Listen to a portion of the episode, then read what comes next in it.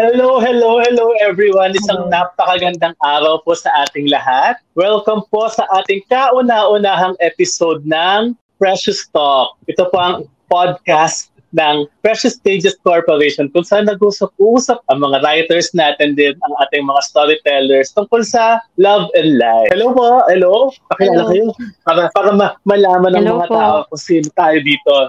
At ngayong araw po, makakasama natin ang dalawang sobrang galing best-selling authors. Best-selling authors na mga BL stories. Para umpisahan natin to, ganito na lang. Para, para mas hindi lang pangalan yung tumatak sa atin. Ano yung, para may mas maalala pa sila sa atin. Dahil mga storytellers kayo, tayo dito, ano yung hindi ninyo makalimutang kwento na hanggang ngayon, kahit mula pagkabata or last week nyo lang nalaman, malaki yung effect sa inyo or natatandaan nyo hanggang ngayon? Ah, bale, ako muna. ako si Ah, sige, go, Jem. Ano, ako si Jem. Ako rin si Alex Rosas na author ng ah, Watching People's Feet at saka ah, Gaze Anatomy. So, ang pinaka... Naku, nakailang reprint na yung ano, nakailang reprint na yung Watching People's Feet. Hindi ko nga alam. Hindi ko na sure.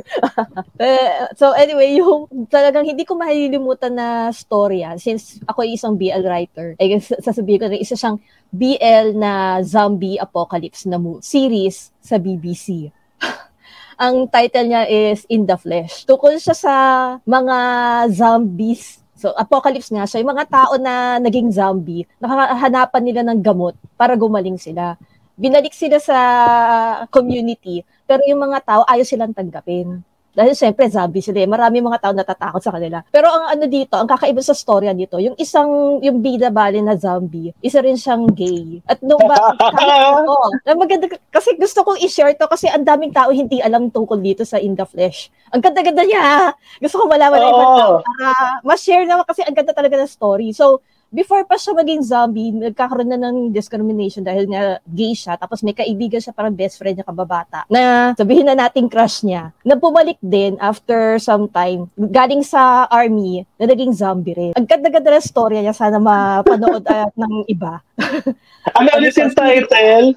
In the Flesh. In the Ganda. Flesh? Oo, yun talaga di ko malilimutan eh. Kasi Kasi ito TV series, book. TV series siya sa BBC. Ah, Oo. sige. Pahanapin ko yan. Hanapin niyo ang ganda. Ang interesting yung zombie sila, no? Zombie nga tapos may nangyayaring ganyan.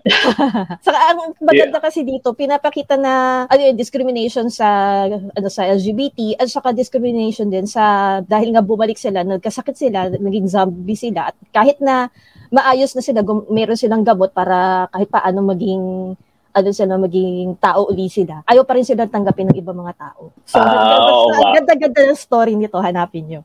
Is it ongoing? Ongoing siya? ano na siya, tapos na siya matagal ah, ng 2009 pa ata. Mga ganun, mga 2000. Ah, ang tagal na. Matagal na siya. Pero ang ganda-ganda niya, Sige sana na. mahanap na, mapanood ng iba. Pag nahanap ko yan, share ko sa group natin. Sige, sige. Ay, salamat. Oh. Salamat, Jem. Oh. Punta na tayo kay Jobel.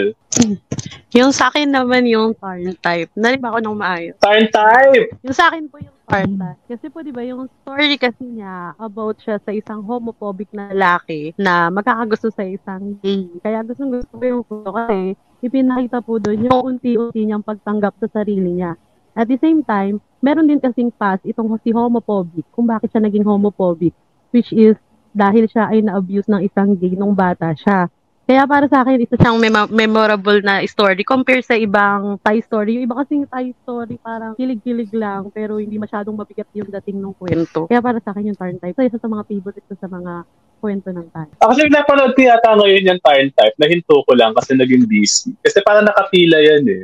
Nakapila sa akin. Ba't ako ang favorite ko, ano? Dahil ano, puro BL lang mga sinabi nyo. Nakahanda akong sagot. Shake, rattle, and roll. Bayan ng mga aswang. Yung kay, Man- kay Manilyn, kay Manilyn Reynes. Parang shake, rattle, and roll po yata. Yun ang favorite ko. So, kasi mga aswangan eh. Hindi, kasi yun yung ano, yun yung, yun yung, naka, yun yung nag-inspire sa akin sumulat ngayon ng kwento kasi may inisip akong kwento. Parang ang gusto ko nga, uh, ma-normalize yung mga kwento ng BL na stories dito sa atin for everyone. So parang what if yung bayan ng mga aswang, parang wala pa ako nakikitang horror eh. Kaya kumabanggit mo lang dyan ng zombie na mga ano, diba? Oo, yung zombie. May bakla sa zombie. Pero yung mga mga popular genre ng horror, rom-com, hindi masyadong popular yung mga gay characters na sila yung bida na hindi sila sila side characters. So sabi ko, parang ganda ko may bayan ng mga aswang na kwento tapos mga parehong lalaki yung bida na meron silang Oo. relasyon. Parang ganun. Mm-mm. Okay, umpisahan na natin. Ang first question natin dito na pinasa sa atin ng ating producer-director. Nasa background po natin si Steph. Ayan. Yung question po ay, bakit BL ang choice of story na gusto ninyong isulat? Ako muna. Actually, Ah, nag-start ako sa BL. Di ba? Nauna. Oo. nag-start ako sa BL ng ah, 1996. Pagka-graduate ko ng 96? school. 96. Siguro isa kami sa mga Ayan, unang na age mo. sa Pinas. Oh, Oo nga. Oh, isa kami sa mga ano talaga eh, unang. Nang time na yon ang sikat, Yu Yu Hakusho fanfic. Na, naabutan niyo ba? Oo. Okay. So, since sikat sang Yu Yu nun, so ang daming mga Si, fanfic. sila Eugene! Oo, sila Eugene, Yu Yu Hakusho, Ghost Oh. Fighter. So, Oh, Ghost ang- Fighter. eh, kasi asawa ko si Kurama. so, nang nakabasa ako ng fanfic na si Kurama at si Hiyay, eh, si ano to ha, si Dennis at saka si Hiyay ay si Vincent. Pinagpapawis. Oo. Ayoko maniwala. Hindi pwede dahil laki si Kurama. Sabi ko gano'n. Tapos nung ano, nang nakausap ko yung yung friend ng kapatid ko, napag-usapan nila na sa isang interview daw, pinakita kay yung author ng Yu Yu Hakusho, yung Ghost, ba, ano, Ghost Fighters, si Yoshitaka, ano, ah, nalimutan ko yung Basta yung author ng, ano, ng Ghost Fighters, pinakita sa kanya yung mga fanfic na gawa ng mga fans. Sabi niya, okay sa kanya. Since noon, parang, bakit ganon? Okay lang sa kanya. At kung so, wala akong magagawa. So, sabi nga nila, if you can't beat them, join them. Nagsulat din ako ng fanfic. so, Ah. yun yung nag-start, doon ako nag-start. Gumawa ako ng dalawang fanfic na Yu Yu Hakusho Ghost Fighters. Tapos, dire-diretso na nga. Hanggang sa 2018, naisipan kong ang layo, no, ng agwat. Oo. So, actually, ng year 2000, sumali ako sa isang ano, ah comic, indie comic group. Pero hindi masyado kaming nakakapagpalabas, mag nakakapaglabas ng stories tapos hindi pa ganun ako gagaling mag-drawing. So naisipan ko na magsulat na lang. So 2018 nagpasa ako ng BL na story sa Precious Pages. Ayun nga, yung Watching People's Feet. So din na nga nagsimula. So yun. Feeling, baka nabasa kita kasi natatandaan ko nung high school din ako. Ibang high school din. Yan, nauso kaya. Nagbabasa ako din ng mga ano, fanfic na Ghost Fighter. Tapos may nabasa nga ako kay, ano, kay Vincent saka kay, ano, kay Dennis. Basta may naganap sa kanila sa, ano, sa likod ng sinihan. Parang na ba? Medyo na. Basta, ang dami, ang dami naglalabasan eh. Ang gaganda nila. Oo. Diba? Oo, maganda nga yun. Tapos visually nakikita mo kasi di ba ang ganda ng drawing ng kasi- ano. Oo, saka an- ano eh, since kilala mo yung characters, hindi mahirap alisin, hindi, mahirap i-imagine yung mga nangyayari. Oo. itsura nila. Lalo na pag si Yoho Kurama, yung taong lobo. Oo. Oo, ang ganda nung ano niya, Diba? no? Oo, Naging taong lobo siya. Oo nga, ganda-ganda. So yun. Ikaw, Jubel. Ako naman dati, hindi ko po alam talaga yung tungkol sa BL. Ano? Nung nagturo po ako ng high school sa isang private school dito sa Angono, may isang bata yung nag-abot sa akin ng Black Ink BL story. Kasi sila alam nila, mahilig ako sa anime, mahilig ako sa manga. Oo. Kasi nabutan niya ako doon. Talagang puro BL yung binigay niya sa akin. Sabi ko, anong gagawin ko dito? Sabi niya, basahin ko daw. Siyempre, hindi ko po matanggihan yung BL. So, binasa ko siya. Yun po yung mga una pa yatang mga BL story nila. Tapos, ngayon, sinusulat ko po siya. Kasi meron naman ako nabasa sa Wattpad na, nung una, ini-imagine ko pa pong mga babae yung isa, lalaki yung isa. Kasi parang feeling ko, hindi ko pa siya ganun kaalam. So, kasi parang mga Ah, straight ah. story po yung ginagawa ko. Tapos, dahil nga, exo, exopantic naman po yun, yung, ano, yung exo dancers ng Korea. So, Oo. hindi ko na mailayo. hindi ko naman po mailayo na yung babae yung isa kasi kilala ko din yung isang character gawa nung pala sabi ko sige na nga tatanggapin ko na kasi parang ayoko namang iwanan yung story. Parang ang ganda-ganda niya. Tapos, eto, dumating ako sa point na parang sabi ko, parang gusto ko ng BL. Pero meron pa akong kwento na straight story. So, yung isa is second male lead siya. Iyon po yung sa Bad at Love. So, uh, hindi kasi siya yung bad, bad girl. Kaya ko, ano kaya, oo, uh, ano kaya yung gagawin ko dito sa second male? Gusto ko yung medyo protector sana yung character sa kanya. Tapos parang bigla na lalaki dapat babae. So ayun na, tsaka po yung isang character which is si Adam. Iyon yung kauna-unahan ko pong story. At sinulat ko po siya habang nung mga panahon na marami pang nagbabasa ng story ko sa Wattpad kasi tumigil po ako sa Wattpad eh. Tapos itinitingnan ko kung ano kaya yung magiging reaction ng mga reader ko. Bakit ko siya ibinigay sa lalaki? Eh, hindi naman po ako nagsusulat ng BL.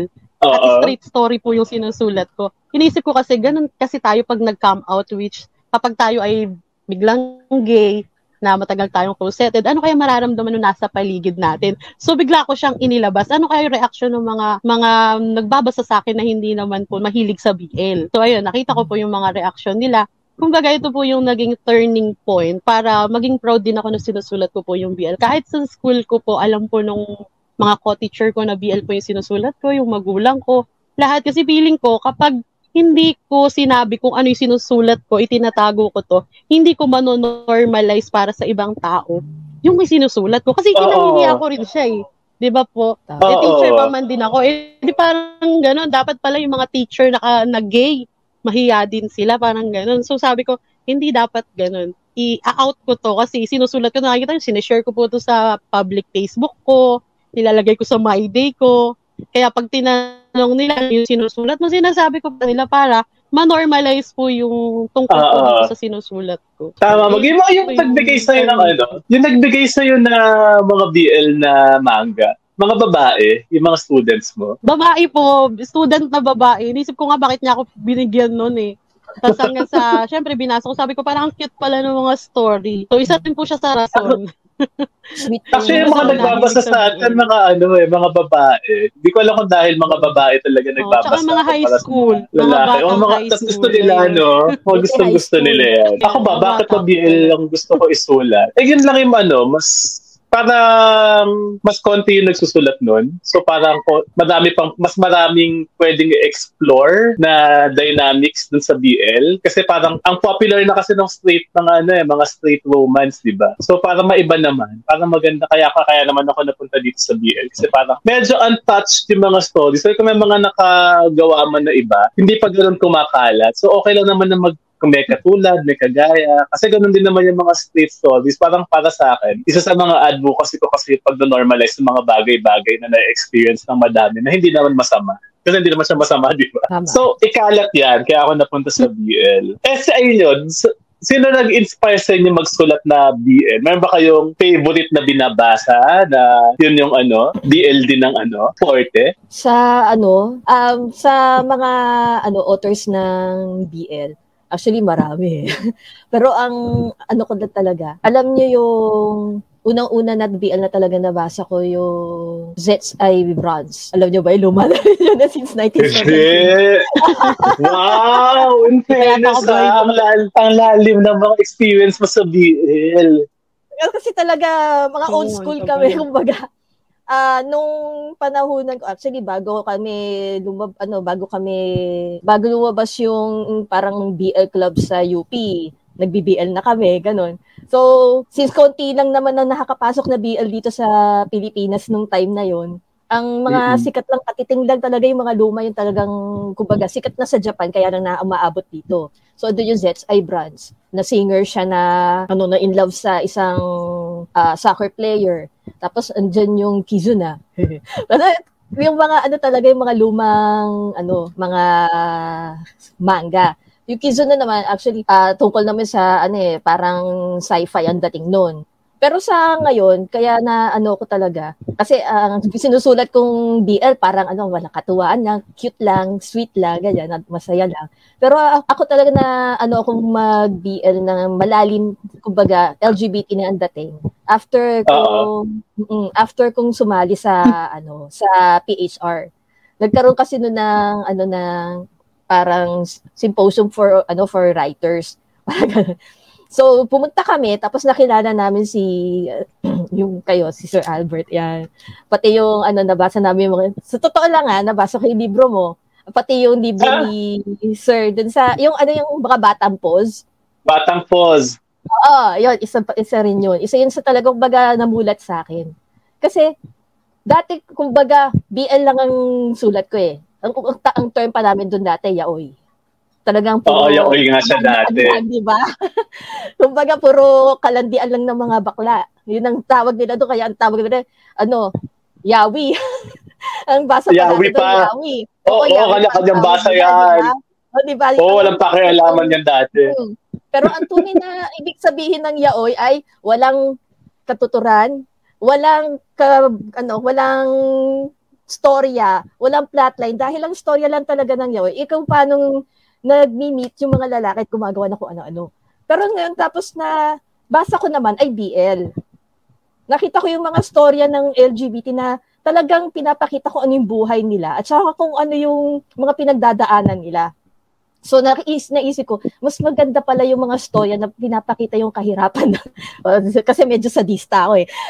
so nakita yung, yung, yung kahirapan nila, ang tawag nila Zetsubo or Challenges. Di ba? Yung uh-huh. challenges na pinagdadaanan nila.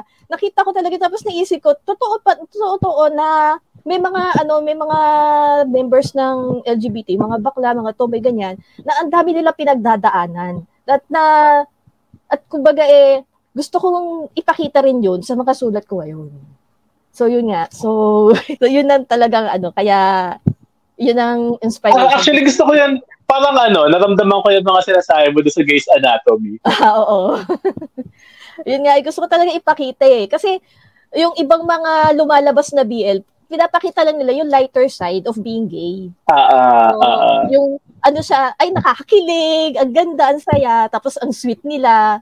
Pero gusto kong ipakita yung mas malalim na storya dun sa community, kumbaga. so, yun yun. Ako kasi ano, parang yun din, parang ganyan din eh. Parang, yung BL kasi medyo fantasy, di ba? Medyo fantastic, fairy tale, yun, parang, fairy tale. Kumbaga kung sa fairy tale, parang ano, mayaman, mahirap na kain laban. Parang oh, imposible kasi yun, di ba dati? Yung mayaman, mahirap.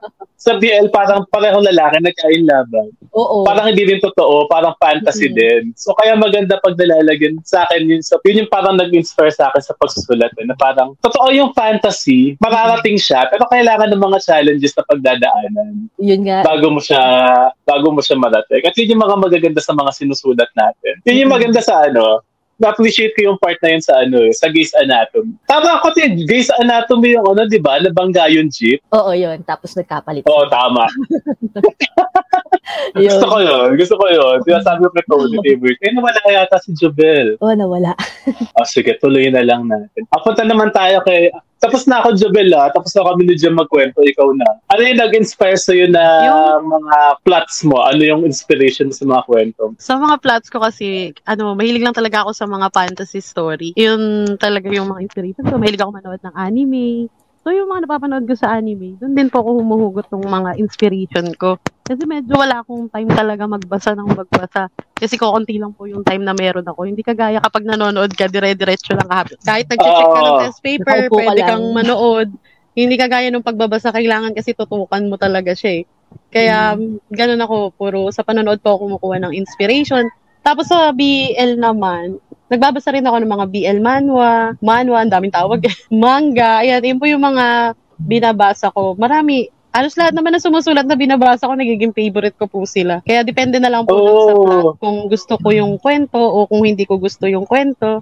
Ganun na lang yung magiging ano po niya. Depende na lang talaga sa ano mo, sa trip mo na plot. Kung magugustuhan mo yung Actually, writer. sinasabi nila, ano eh, parang lagi na sinasabi, ay, ginaya sa ganyan, pag ginaya sa ganyan, ginaya sa ano. Mm-hmm. Ang natutunan ko dun sa ano, sa sa isa sa mga workshop na naatinan ko na walang maling manggaya. Kailangan mo lang siyang ma-own. Kasi parang sabi, sa tagal-tagal na ng mga storytellers, di ba ang dami ng mga storytellers, gano'ng katagal na yung mundo, nailabas na lahat. Tapos parang ang sabi, parang meron lang daw nine types of stories. Parang siyam lang ang type ng stories. Tapos doon sa siyam na yon, yun lang yung iniikot-ikot, inuulit-ulit. Oo, tapos nilalagyan lang ng bagong ano, bagong flavor. Ang bumabago mm-hmm. naman sa mga sinusulat ng mga writers, yung karanasan nila, di ba? Mm-mm. Yung boses nila, yun ang mahalaga. Tama. Tulad nung kunyari, mga kwento nga na usual, pag ginamit ng isang BL writer, nagiging na siyang BL. Kahit naman yung mga ano, di ba? Kahit yung, ano ba magandang kwento, example. Yung, doon. ano yung sa, Ito ano, yung nakadap. sumunod sa Tarn Type. Ayun, sa mga teleserye yan, di ba? sa Tarn Type, mas Together. sumunod sa Tarn Type eh. Hindi bago mag-together. Sotus, Ah, Ano yung Sotus, ay, di ba? Hindi naman yung Sotus na. yung Sotus parang pwede siyang ano eh. Parang pwedeng lalaki at babae na straight yung bida. Pero na iba siya nung naging BL siya. Tapos, ganun pa rin. Yung emotions, yung kilig, ganun pa rin. Nagkaroon lang ng representation na pwede rin din yung ganitong kwento sa parehas na lalaki. Yun yung next kong ang tanong eh. Parang ano ang memorable BL na nabasa o napanood ninyo at anong story? Sa akin yun ang pinaka-favorite ko, yung Sotus from Thailand. Though hindi ko na napanood yung part 2. Yung part 1 parang lagi kong inaabangan dati. So, parang sinusunod-sunod ko. Sa YouTube, di ba, yun yung four-part yung isang episode? Nakakapagod ba noon? Oo. ano yung, ano yung favorite ninyo na ano? BL stories recently? Ano yung mare-recommend din? Ako sa Recently anime kasi ang- siguro yung Given. Yeah, given. Anime siya, BL? Yes po, anime siya yung Given. Tapos, isa rin siya doon sa mga nag nagra-rank na rin siya ngayon kasama nung mga sikat na anime, kahit BL siya. Mhm. Kasi nga po, marami na yung Oh. nakakagusto ngayon sa BL. Ganun na yun nangyayari Oo. sa kanya. Kaya dumadami na rin po yung BL na anime na maganda yung quality. Dati kasi yung quality ng BL, mga haba ng leeg, mga haba ng paa, malalaki yung kamay. Ang lalaki yung kamay. Mga magaganda yung dating. Oo, ay, ganun siya. Pero ngayon, kasabayan na rin niya yung animation na magaganda, kung gaano kaganda yung mga romance story nila, ganun na rin yung mga BL ngayon. Kumbaga, binibigyan na nila ng Ah. malaking budget. Kaya isa siya sa Oo. pinakagusto ko kasi yung action, siguro marami lang din akong, mahilig lang ako sa mga ano, emotional na kwento. Siguro yun yung maganda sa ano, no? Pag yun, pag nino-normalize yung isang bagay, yung mga gumagawa nito na para, eh, konti lang naman na manonood dito, wag natin pagandahin, basta mabigay lang ang kwento. Pero ngayon, nagiging normal siya, tapos na-appreciate na ng mas marami, no? So yung mga producer, mas nalalagyan na nila ng eh. panahon kasi para mas ma-appreciate. So mahalaga nga din normalize. O, para po yung ano, yung Black Ink. Kasi di ba isa siya sa pinakaunang naglabas talaga ng mga talaga BL, BL. stories. Dati wala, kahit yung mga sikat na publishing, hindi sila naglalabas ng BL. Pero nung nakaraan, Ay, bago dati- mag-pandemic, lahat sila, halos may BL po silang inilabas. Mm-mm. Di ba? Dati alam niyo yung Dadlad? Lad- Ladlad, Ay, oo, nakabasa Ladlad. ako nun. Yung libro. Ayun ang dati. Gustong gusto kong bumili, hindi ako makabili kasi baka makita ng nanay ko. Pero ang ganda Ako ng kasi ano mahal. Mahal. Pati, mahal. Oo, mahal din. Pero ang ganda ng poems ng paborito ko doon yung ano, The Man Who's Sleeping on My Lap. Alam mo yun? Uh, this Hindi ko matandaan. on my lap. Basta actually poem siya kasi hindi ko mabasa yung mahahabang story hanggang poems lang ako. So yung tu- yung poem tungkol siya sa lalaki who sleeps on his lap. Tapos sina- kinikwento tungkol dun sa girlfriend niya. Hindi sila pwede maging sila dahil lalaki sila pareho. Pero natutulog siya dun sa lap ng kaibigan niyang lalaki. Ah, ang visual, ang ganda. Oo. Tapos meron pang isang poem doon yung al- l- parang letter na pin- na finold para maging ah tawag dito, paper boat na nasa Guimara Street, lumulutang sa Guimara Street. Actually, napakasad ng poem na to kasi tungkol to sa lalaki na hindi siya matanggap ng pamilya niya sa kanyang friends niya, kaya tumalon siya sa river. Ang ganda ng story, ang ganda ng poem na yun. Kaya talaga gustong gusto kong hanapin yung ladlad na book 1 kasi doon sa book 1 ko yun nabasa eh. Ngayon na tingin ko, hindi ako sigurado, pero titingin ko yun ang una-unang LGBT book na lumabas sa Pilipinas. Hindi na nga lang ako sigurado. Ah, yun yung ano, parang naging popular ng Oo. ano, isa sa mga una naging popular. Kasi alam ko, hindi poetry binabasa ko dyan, binabasa ko yung mga kwento. yung kwento. Yung naalala ko yung lalaking, lalaking nakasalamin na security guard yata sa bookstore. Yun yung naalala ko kwento dyan. Kasi wala rin akong pambili, binabasa ko siya sa ano, yun. sa National Bookstore National sa Katipunan. Katipunan ako dun sa may Santa Lucia. sa malaki, sa malaki sa ano, wala. ayun. pareho parehong independent na ano to, no, na stores.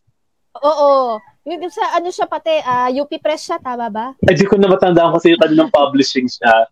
Kasi bi- hindi, wala pa akong ano, hindi pa ako nagbibigay ng attention dun sa mga publishers. so basta basa lang ako. Pero pa doon nabasa ko yung kumakain silang aratilis. Tapos naghalikan sila, nilipat nila arate sa bibig nila. Wow! Wow! ah, diba? Pinoy na Pinoy! Kasi sa ibang basa cherry dapat yan, di ba? Cherry. Ah, Cherry! Ewan ko na kung tinali. Ang tip ng aratiles. Kaya lang nga, hindi ko matapos kasi yung mga novels dahil ang haba, nakakahiya naman dun sa National Bookstore. Minsan, sinisita ako ng guard. Tala, ay, dapat doon ka sa katipunan. Sa katipunan, hindi naninita yung guard. dun sa, ano kasi, dun sa may sa Tolosilla, naninita eh. Pag matagal ka, Oo. may, bawal ho ang Kasi- dito, private reading. Kasi sa katipunan, ano eh, alam nila tapat ng Ateneo yun eh. Baka, baka pagsitahin sila, baka Englishin sila, hindi sila makasagot. joke lang, joke lang yun. Huwag po kami awayin. ano yung mga naging ano? Meron ba kayong mga challenges as writers sa pagsusulat ng BL? Or meron bang parang, ay challenges muna. Ano mga challenges sa pagsusulat ng BL? Siguro yung challenges dun sa pagsusulat ng BL. Eh, syempre, gusto po natin magpasa ng story. So, kailangan pumasok tayo dun sa in na story. Kapag kasi hindi in yung ginawa nating plot, pwede siyang hindi matanggap. Kagaya ngayon, may limited time na lang po ako. Kasi nagtuturo ako, gumagawa kami ng forms. So, kailangan yung natitirang time ko para magsulat, ano ba isusulat ko? Ito bang gusto kong isulat kaso baka hindi matanggap o itong matatanggap. Kasi syempre po, lahat naman tayo gusto natin ma-publish yung book natin. Oo, Kasi kapag totoo. nag-stay lang siya dun sa internet, sa mga ano, mawawala din. Hindi kagaya kapag siya po Oo. ay naging book, pwede natin siyang itago. So, ganun. Siguro yun yung mga challenges kapag sumusulat ka ng baka hindi nila magustuhan. Ikaw, ikaw Sa- Jem. Oo. Sa akin naman, ang challenge ko talaga nung time na nag-start ako magsulat na sa PHR, since, ano, since papublish nga siya, inisip ko yung mother ko baka malaman. Eh, Kasi ang mother ko, alam niyo naman, matanda na ako. Obvious naman sa mga kwento ko. So, ang mother ko old school. Pero hindi halata sa mukha. Hindi nga. Oh, yun ang mahalaga, hindi halata sa mukha. Ayun. So, yung inisip ko ba yung nanay ko, baka mabasa to. Kaya, ginamit ko yung, ano ko, yung pseudonym ko na Alex Rosas sa pag, ano, pagsusulat. Kasi dati naman sa, ano lang ako, sa internet lang ako minsan nagsusulat, pinalat, pinopost ko lang kung saan. So, hindi mapakita ng nanay ko. Eto, sobra. Kung ipapublish, makikita yung pangalan ko, pati mga kamag-anak namin, makikita. Baka sabihan ng nanay ko kung ano sabihan sa akin. So, yun lang talagang challenge ko noon. Ako, s- may mga ganyan din akong fear before. Pero siguro ang dadagdag ko lang na challenge dun sa mga readers. May mga bashers ba kayo? Sa Yung mga... wala naman. Ay, ito pa isang napansin ko. Kasi ang mga readers dito sa Pilipinas, yung mga ah, sabihin natin yaoid readers kasi usually ang gusto nila yung mga hardcore. Pag ano, pag nalalaman nila na babae, yung nagra-write ng BL, minsan parang nahihiya sila. Or na ano, or parang parang na ano sila, nagiging awkward sila. Ayaw nila Bakit? Ewan ko kaya siguro iniisip nila, ay babae to, baka mamaya hindi niya naiintindihan ng tunay na nara, na ano na nararamdaman ng mga nasa LGBT or baka iniisip nila ay nakakahiya babae pala yung nagsusulat niya tapos kinikwentuhan natin ng mga kung ano-ano tungkol sa mga tungkol nating sa mga gusto nating story ano, baka mamaya ano isipin niya parang syempre iniisip nila na baka maging awkward maging awkward yung sa akin sis babae ako tapos sila iba lalaki sila or or ano kasi mga bakla ganun. Ewan ko siguro nasa ano na rin nasa kanila na rin Oo. Kaya rin Oo. kaya nga rin yung name ko na Alex Rosas na, na ginamit ko, buti na rin, ah medyo, ano siya, hindi mo masasabi ko yung gender ng Androgynous. Oo. androgynous. Hindi mo sabi ko babae o lalaki siya. Pero yun nga, minsan pag nakakausap ako sa account ko, tapos nalalaman na babae ako, minsan nahihiya na sila, hindi na nahigipag-usap sa akin. So, yan nga, isa sa mga challenges. Oo, oo nga. Mukhang mag magandang Alam nga din dati lalaki. insight yan. Ako din, nakala ko lalaki si Alex Rosas. Nagulat na lang ako, babae yung katabi ko. Siya pala yun. Ikaw pala yan. Siya pala yun. Ikaw, yung teacher Jobel, ano yung mga naging negative na feedback sa mga sulat mo? So, siguro sa basher, wala naman. Maliban dun sa hindi mo tinutuloy yung story mo. Oo nga. Oo nga Tumitigil pala. ka sa, Saka siguro yung ano, kasi di ba kapag pinapublish po yung story, minsan tinatanggal natin yung ibang mga kilig moments. So kaya yung editor po yung nagtatanggal. So yung minsan yung reader parang gusto nila, na, bakit kulang, ba't hindi man lang sila nag, ano, Ah, experience. Hindi nila alam na 24,000 words lang yung pwede. At kailangan mo i-cut yung oo. iba. Na minsan madugungan nung mga panahon ni Ma'am Melanie eh. Napakaraming kinakat no. Ano. Oo nga eh. Siyempre, ano, na- nasanay kami magsulat ng mahaba. Kaya yung 24,000 word, para mga ano lang, mga 10 chapter lang yun na sinusulat namin ng ano. Oo. Oo. Kumbaga, sa, sa amin, nung nagsusulat kami ng mahabang novel, nagsisimula pa lang kami sa 10 chapter na yan. Nagkakakilala pa lang yung character. Eh, ngayon kailangan, Oo. the end na agad doon sa ta- chapter 10. So, kaya parang nabibitin sila kasi iniisip nila, bakit pag sa Wattpad, sa Dream, kapag sumusulat ka, ang haba naman. But pagdating dito sa Oo. mga pinapublish mo na pinapakita mo sa amin, ang iksi-iksi, ang konti-konti, yung gano'n. Hindi nila alam, may limit kasi.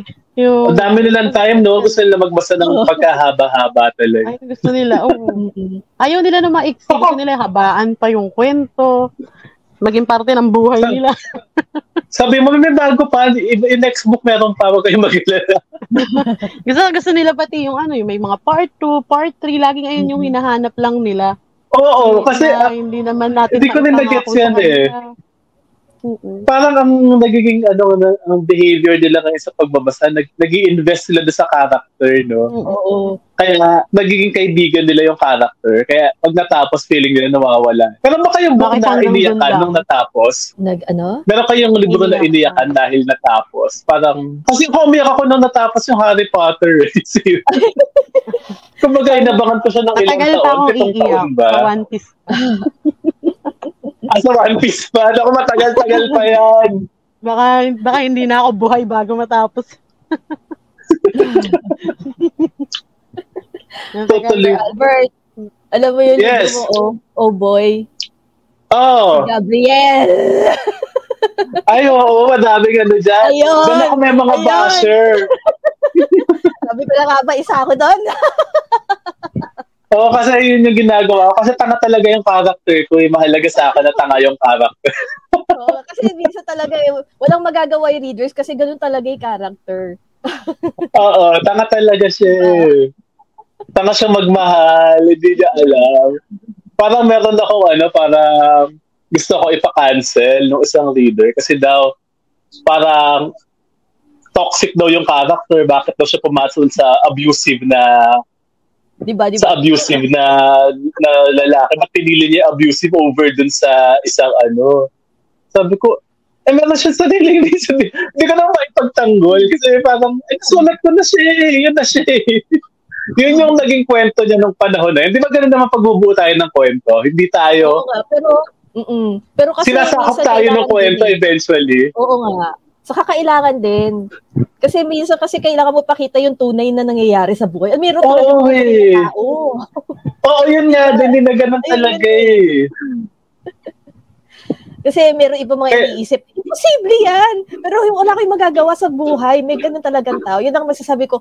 Kasi meron ako ng mga nakilalang ganun talaga eh. di ba? Kailangan natin malaman. Pipiliin yung bad boy. Pipiliin yung bad boy. Oo, oo, oo, di ba? Yung kahit na ano umiiyak na siya ng ilang beses, babalik pa rin. Nakakabwisit. Oo. Yun yung isa sa mga ano, naging basher. Isa sa mga nang bash sa akin. Ah, eh, ano yung ano, to last question ko na lang. Tapos kayo magtanong next. Ako meron kayo additional question. Last question ko sa inyo. Ano yung values na kina... Kasi la, bilang mga writers, meron naman tayong gustong sabihin talaga. Lang tayo nagkikwento. Nangangaral din tayo para meron tayong gustong ipahatid na message ano yung general na message ninyo sa lahat ng sinusulat ninyo ay hindi nawawala? Ano yung personal stand nyo sa life na gusto nyo makuha ng inyong mga readers? Ang hirap ng tanong ng beauty contest, pang pageant. Siguro yung sa akin, ano po, lahat tayo is may karapatan tayong magmahal kahit anong uri tayo, sino tayo, ano tayo. Yun lang yung gusto ko. Kumbaga, ma-normalize nga po natin eh na hindi mali ang mahalin kung sino yung gusto natin, kung sino yung pinili natin. Wag hindi nila tayo dapat diktahan kasi nga tayo ito. Kasi ngayon ang mga Pilipino mahilig magdikta kung sino yung gusto nila, dapat gusto mo din. Siyempre ang ano ang la- kaya dapat laging karapatan nila yung magmahal. eh. Sila yung pumili, nung sila yung makikisama doon, hindi naman ikaw. Yung problema nila, kung iniisip mo magiging problema nila, problema nila yung bakit napaka-pakialamera mo, chismosa ka pa. Di ba yung mga ganun? Kumbaga, yun po yung gusto ko lang ipakalat na lahat tayo is pwedeng magmahal kahit ano tayo or sino tayo. Ayun po. Ang ganda, maganda. Actually, ako ganun din eh. Eh, Dagdag ko na rin, nung, ah, ayun nga yung after kong mabasa yung, ano, yung, tawag dito, mga batang posts, naisip ko na gusto ko rin mag-spread ng, para malaman ng mga tao yung mga tunay na nangyayari doon sa likod ng community, ng mga LGBT, yung sa buhay talaga nila. Ah, Ito actually, maganda sa Pinas, kahit paano ano talaga eh, mas accepted na sa atin yung mga ano eh, mga bakla, mga tobo yan. Mas ano na, na kumbaga eh, hindi tulad sa ibang bansa na talagang pag nakita bakla ka, eh, ibubugbugin ka talaga ng mga klase mo. Oo, totoo. Oo, Pero sa Pilipinas, kumbaga, kulang pa rin. Tulad ng sinasabi nila na hanggang ngayon na, na mga bakla lang daw nagkakalat ng AIDS na kaya ka nagkaka-AIDS, ano, bakit bakla ba yan? mga Oo. ganun. Pero ang totoo, maraming mga straight na hindi alam na may AIDS sila. Hindi nila alam kung ano sakit nila dahil ayaw nila magpa-check. Dahil iniisip nila, hindi ako magkakaroon yan. Bakit ako magkakaroon yan? Hindi naman ako bakla. Totoo. oo. Isa yung mga ano, isa yun sa actually sa mga pinapasok ko ngayon sa mga stories ko. Pati yung mga ano yung ah, iniisip mo, okay lang kahit ano, kahit titigan ko yung mga baklang yan, kahit sabi tanungin ko sila, sino sa inyo tap, sino sa inyo ang boto? Ganyan ganyan. Kwentuhan niyo naman kami tungkol sa mga love life niyo, mga ginagawa niyo, mga kalokohan. Meron mga ibang mga bakla na yung mga machichika, na sige, na, ano sila, go sila, nagkikwento sila. Pero marami rin iba na, na ano, na nahihiya or na no-offend. So, Oo, totoo. Offensive kasi yun eh. Diba? so, yun, yun ang ano ko talaga, yun ang gusto kong, kumbaga, mga values na gusto kong ipasok sa storya ko. Gusto kong maging mas malalim na sila kumpara to sa mga dati kong ginagawa na puro kalandian lang. sa totoo na. Oo. So, yun. O kasi maganda yun ah, maganda yung values na kung paano tatuhin yung mga bakla bilang tao Mm. na katulad din ng iba. Kasi di mo Na naman, normal. yung babae naman, di ba? Di mo naman tatanungin yung babae kung paano siya nakikipag-sex, di ba? Oo, Or yung, diba? yung lalaki. So bakit mo tatanungin yung isang bakla kung paano yung ginagawa niya sa kama? Oo, ginagawa kasi, kasi kumbaga kasi yung sa Pilipinas, parang naging katatawanan na lang yung mga ginagawa ng bakla. Eh. Parang, porkit bakla Oo. pwede na lang, ano, parang comedy na lang lahat ng nagtungkol sa kanila. Pero hindi eh. Marami rin, ano, hindi, na, hindi ko actually, mali yun sabihin marami bakla. Lahat sila may dignidad. Kumbaga, matuto Oo. ka namang mahiya, di ba? Matuto ka namang lumusweto. Oo. So, ayun. O kumbaga, yung mga bakla, may boundaries din sila. Na para Oo. hindi dahil bakla sila, eh pwede mo na silang tatuhin na kung paano mo gusto tatuhin. Oo. Parang, Na somehow sa- meron namang marami na rin naman nag, nag-advocate na ganyan. So Oo, maganda yeah. na sumama tayo sa mga ganyang klase Tama. nagpapahayag, nagkikwento ng mga ganyang Oo. values. Tulad yun sa Ako, mga ano, tomboy. Di ba minsan yung mga tomboy, paano ka magiging tomboy, eh, babaeng babae ka? Tapos nakita Oo, dalawang oo. babae magkasama. Hindi tomboy yan kasi pareho silang mukhang babae. Di ba parang, ba't pitungunahan niya yung tao?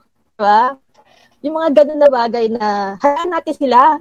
Basta tao sila. Oo. Tapos, Oo. Saka di ka naman, di mo naman papatulan yun eh. mm Di ka naman lang gusto. Ano, Kung wala ginagawa masama, bakit ka mahikialam? Bakit mo sila gusto sa... Oo. Hindi Yun. naman sila nakakasakit. Bakit mo sila pipigilan? Oo, tama. Ako, isa sa mga values na nilalagay ko naman, yung ano, self-acceptance, saka loving yourself, para um, wag yung ikaw yung unang sasakit sa sarili mo. Wag yung ikaw yung unang magka-cancel sa nararamdaman mo. Okay lang na may cancel yung nararamdaman, basta na-process mo muna. Alam mo yung, okay, hindi ako to, okay ako to. Mm. Kasi para at the end of the day, lahat naman tayo mag-isa at the end of the day eh. Pero pag mag-isa tayo, tayo pa ba yung mag-isang sasakit sa sarili natin? Tama. parang mahirap tayong mahalin kung tayo mismo hindi natin mahal yung sarili. Mm-mm. Eh, ayun. So, mapa BL or non-BL stories, Mm-mm. LGBT, non-LGBT stories, mahalaga yung self-love para sa mga character. Ayun. Kaya may mga questions ba kayong dalawa sa amin? Ganyan. Sa isa't isa? Additional questions? Additional questions. Ikaw, Juliet. Um, siguro yung question ko na lang po is, ayun nga po, gusto ko rin malaman kung ano sa palagay niyo, paano ba talaga natin ma-normalize yung pagbabasa ng BL sa mga readers, lalo na sa iba? Jem, ikaw sumagot. Binigay ka, Jem. Sige, ako muna. sa akin ah, kasi um, kasi sa Pilipinas nga, 'di ba? Nagkakaroon sila ng kumbaga hin, ano ah uh, hinihiwalay nila yung mga genre ng iba-ibang mga storya. Tapos nagkaroon pa na ano bakit nga ba nagkaroon ng hiwalay na LGBT literature or pride lit tapos hiniwalay sa BL. Actually ang ano dito ang explanation nila kasi yung BL ayun nga puro parang kilig lang. Yung LGBT uh-uh Oo, yung LGBT, mas malalim. Kumbaga, tungkol talaga sa buhay ng mga nasa community. Pero sa akin, bakit hindi na lang natin gawing magkakasama? Tapos, imbis na hiwa-hiwalay, pag sinabi mong gusto ko bumasa ng fantasy, eh, bigyan mo siya ng fantasy na may kasama BL. Kasi fantasy rin naman yun eh. Kumbaga, meron uh-huh. ng character na isang ano bakla or tomboy or kung ano man yung ano niya.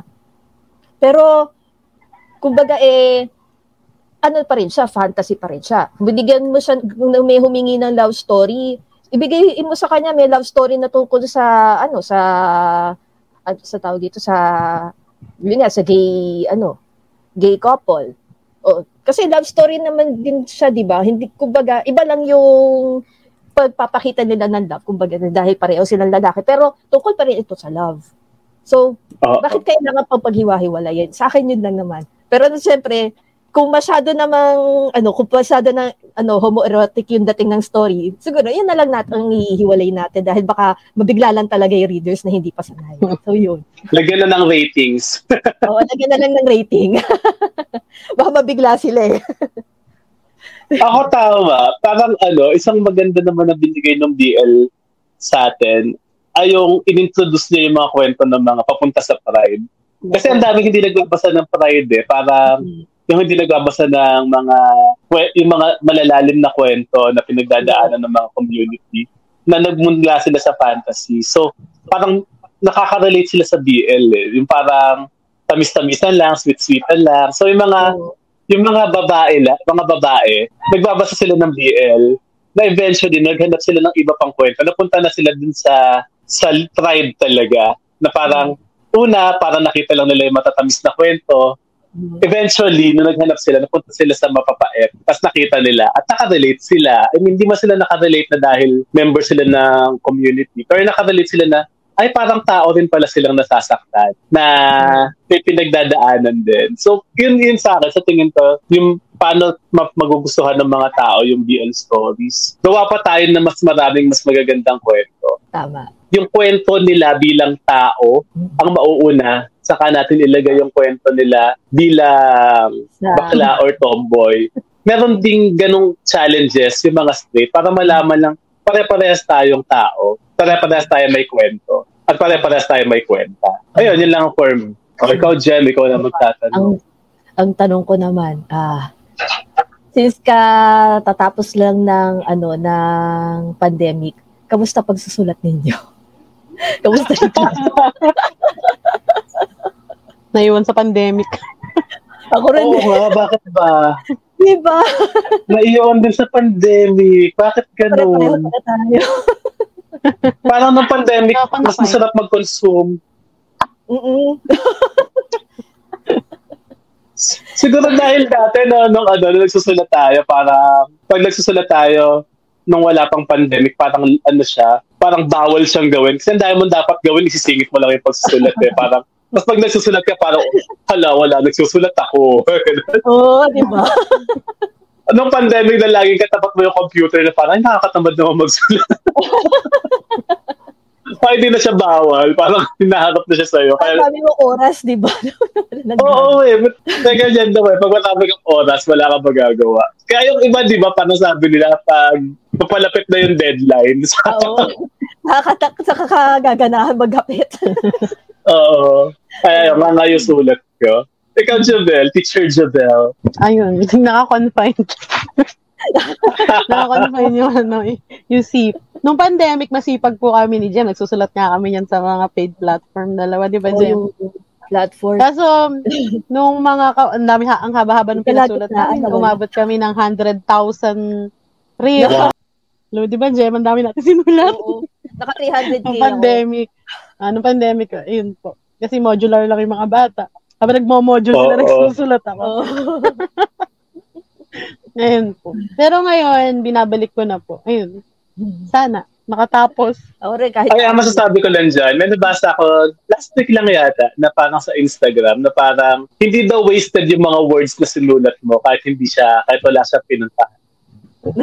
Tapos parang ang sinasabi niya na kahit nagsulat ka, pangit, maganda, walang pinuntahan, feeling mo, di mapapublish or feeling mo, sa'yo lang siya. Meron ka daw natutunan doon bilang manunulat, bilang writer, bilang tao. Kumbaga, parang meron kang perspective sa sarili mo na nakilala mo, nalaman mo, napalawak mo yung self-knowledge, self-awareness mo dahil doon sa sinulat. Kahit na kontra ka doon sa sinulat mo or go-go ka doon sa sinulat mo, nalaman mo na, ay, okay, hindi ko to gusto. Pero kang ano, personal growth. so it's not wasted. Tama. So, so to close this, ano yung message ninyo sa mga writers saka sa mambabasa ng mga BL and LGBT stories? Sa mga nagsusulat at mga balak magsulat, huwag kayong titigil. Actually, nabanggit ko ng 1998, nahilig ako sa fanfic at nagsulat ako ng fanfic. Ah, 17 ako noon, nag-start ako. Nag Alam, mabibilang na yung edad mo. Oo nga. Alam mo, Actually, edad tayo. 17. Tapos, actually, nung ano na yon ang ginagawa ko doon, tamad ako magsulat, so nagdo-drawing ako. Ayoko kasi na i-describe yung mga ginagawa ko. So, nagdo-drawing ako. Pero, nag nasama ako sa isang comic group, nakita yung drawing ko, sinabi na, ang pangit naman ng drawing mo, nakatamad basahin. Tinamad ako mag-drawing. Tinamad din ako magsulat. Tumigil ako na matagal. Pag magsusulat man ako, konti ko, tira ganyan. Kaya nung sumunod na sumulat ako, from 2008 ata yung huli kong sulat, 2000, uh, 2018 na uli ako nagsulat. Doon nag- nagpasa ako dun sa PHR. Ang tagal. Isipin nyo, sa habang panahon na yon sana ang dami ko ng ibang nasulat. Nasayang lang yung panahon. Kung hindi ako nakinig sa mga sinabi nila, sana noong pa man, balay natin. Matagal na akong publish author ng PHR. Oo. Oh, di ba? Kaya mo wag na wag. Oo, wag na wag kayong mawawalan ng gana magsulat. Wag kayo wag na wag kayong masisiranan ng loob. Kung pangit ang sulat niyo ngayon kahit sa paningin niyo o kahit sa paningin ng kahit sino, wala silang pake. Basta mag-practice kayong magsulat. Yan lang, tandaan niyo. Totoo. Mas gagaling ako habang nagsusulat ako. Yan. Dagdag ko na lang dyan, kasi parang ano ah, kung may nagsasabing pangit ang sulat mo, may magsasabi ring maganda yung sulat Oo, mo. tama. Actually, galing Parang- akong PT eh. Lumipat ako ng com, uh, ng comsci dahil akala ko matututo ako ng computer graphics. Hindi pala. Kasi sabi ng mga kaklase ko sa PT, Oy, Je- Jem, ang ganda-ganda ng mga comics mo. Ang Saya-saya. Galing-galing mo mag-drawing. Tapos ang pinakita ko sa mga nakilala kong artist mo sa puro paninira, natanggap ko. Pero wala kayo mag comsci ha. Hindi kayo matututo mag-computer graphics sa comsci. Hindi totoo yun. Kaya talaga. Fake news. Fake news. Kaya talaga, huwag kayong mahikinig, may magsasabi lagi na maganda sulat. Ako, ano, feeling ko, magbasa lang kayo na magbasa kahit anong genre kasi napakahalaga yung pagbabasa. Kasi tulad na sinabi ko kanina, you learn something about yourself. Tapos, kung may nabasa kayong pangit, so, alam niyo na kung ano yung pangit, nagkakaroon kayo ng taste, nagkakaroon kayo ng, alam niyo ayaw ninyo. Mahalaga yun, di ba? Mahalaga na alam mo yung ayaw mo at alam mo yung gusto mo bilang pag-develop bilang tao. At para naman dun sa mga nagsus- gusto magsulat, magsulat lang kayo ng magsulat. Mahalaga yung pagsusulat. Walang natatapong mga, ayan, okay na, Teacher Jebel, message. Ah, ako na ba? Oo. Ayun, sulat lang din po tayo ng sulat. Ganoon naman yun eh. Habang tumatagal tayo nagsusulat, nalalaman natin. Kasi pag binalikan mo yung dati mong sinulat, 5 years ago, 10 years ago, malalaman mo na malaki pala yung na-improve sa'yo. Kasi pag binabalikan ko yung mga sinulat ko dati, natatawa ako, parang, parang ang ano-ano niyang pakinggan, parang, kulang na lang kung ano yung tawag mo sa sarili mo ng panahon. Pero nung mga panahon na yun, marami nang nagbabasa. So, ibig sabihin nun, sulat lang tayo ng sulat. May maniniwala at may maniniwala. Pero maganda rin yung may partner tayo na tagabasa. O ano bang pakiramdam mo? Ano bang nararamdaman mo dito sa sinulat ko? Ano ba yung tingin mo mali? Ano ba yung tingin mo kailangan ko i-improve? Oo. Saka, kung hindi man gusto ng ibang tao yung sinusulat mo, kagaya natin, may mga taste po kasi tayo eh. Kagaya ko, mahilig ako sa fantasy. Ayoko masyado nung medyo sinasaktan ako kasi ah, alala ko yun, gusto kong patayin yung writer. Joke lang. kasi may, siya yung may kakayanan, di ba? So, ayun, ayoko na masyadong sinasaktan ako kasi mahirap na nga yung buhay, sinasaktan niyo pa kami. Totoo. So, kaya mas gusto ko po yung sa fantasy, yung mga ganong kwento. So, yung, yung sinusulat mo, kung hindi po gusto ng iba, yung ibang kagaya mo na gusto yun, magugustuhan din po nila yun. Nasusulat lang tayo ng sulat. Kaya yun po na sinabi nyo, magbasa rin ng magbasa para mas matuto po. Ayan. Sige. Marami na tayo nasabi. Pang next chapter na tayo mag magkita-kita ulit. So, sa mga kinig, maraming maraming salamat po sa pakikinig ng Precious Talk. Ako po muli si Albert Lang, kasama si Teacher Jovel at si Jem Vecino. Huwag niyo, aka Alex Rosas. yung mga aklat po namin sulat na BL and Pride Lit in celebration of Pride Month this June and the next months kasi hindi dapat natatapos ang celebration ng pagdiriwang ng mga Pride ng community sa isang buwan lang. Available po ang mga libro namin sa Shopee at Lazada ng Precious Pages Corporation. Muli po, maraming maraming salamat sa pakikinig. Next time po ulit dito sa Precious Talk.